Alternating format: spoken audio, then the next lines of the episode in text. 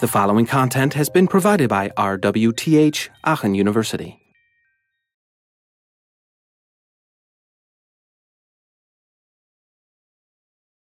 I want to have um, yeah, a very quick look at what is basically coming next. And you might probably have heard about the HoloLens, uh, which is a um, augmented reality headset, uh, not to be mistaken with a virtual reality headset, um, that basically uh, superimposes visual information on top of your existing uh, environment. So uh, it's basically see-through. That is what AR specifies. It's basically see-through plus information on top, whereas in VR, everything would be completely virtual. Um, and you can write your applications on, based on the Windows Universal Platform also for the HoloLens. So the HoloLens will be running Windows 10, uh, the Windows 10 core basically. Here are some examples. Uh, I don't really want to talk about them in detail right now because I have a short video that basically includes all these different examples. Um, that is a showcase video from Microsoft um, to showcase the HoloLens in case you haven't seen it yet. Um, so let's have a quick look at that. Look around. Technology is all around us. We use it in every aspect of our lives. It enables us to do amazing things.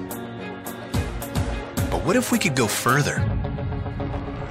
What if we could go beyond the screen?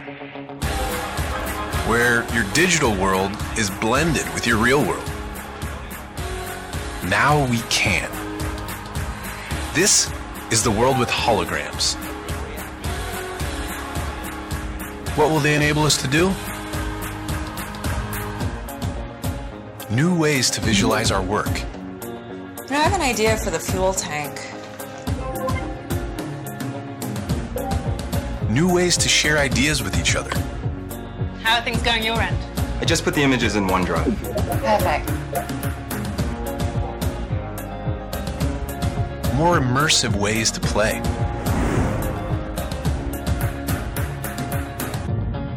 New ways to teach and learn. So put the new trap in the place of the old one Now what?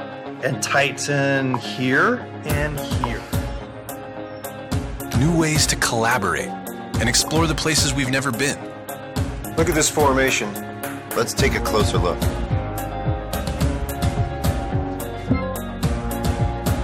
And new ways to create the things we imagine.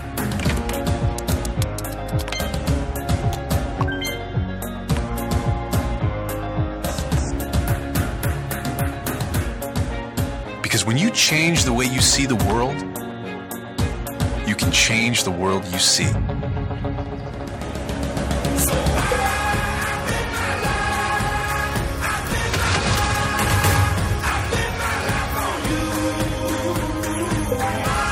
This is Microsoft HoloLens.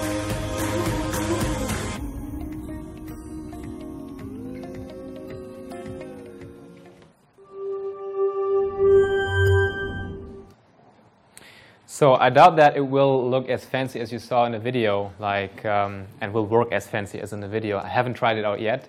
I just read some uh, some reviews um, where people could actually get hands-on on the developer kits, and they basically say it's great, but it's not as great as you can see in the video, basically.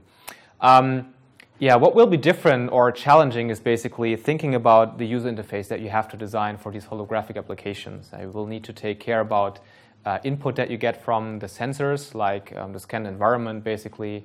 Um, so it will probably consist of a lot of uh, 3D depth information data that you will have, where you have to project items on top of it. Uh, and it also depends on how well the, the SDK is um, basically giving you help with that. But you have to think about the different input methodologies, like it's more uh, finger input, gesture recognition here, uh, rather than um, the typical desktop or tablet experience. And um, so I, I thought that, for example, using this adaptive UI technology is a good choice for if you have such extreme cases of a desktop application and a HoloLens application. Um, so that's probably trickier.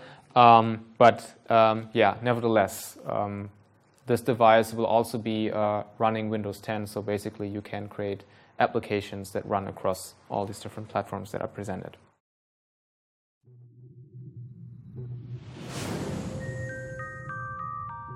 This content was provided by RWTH Aachen University.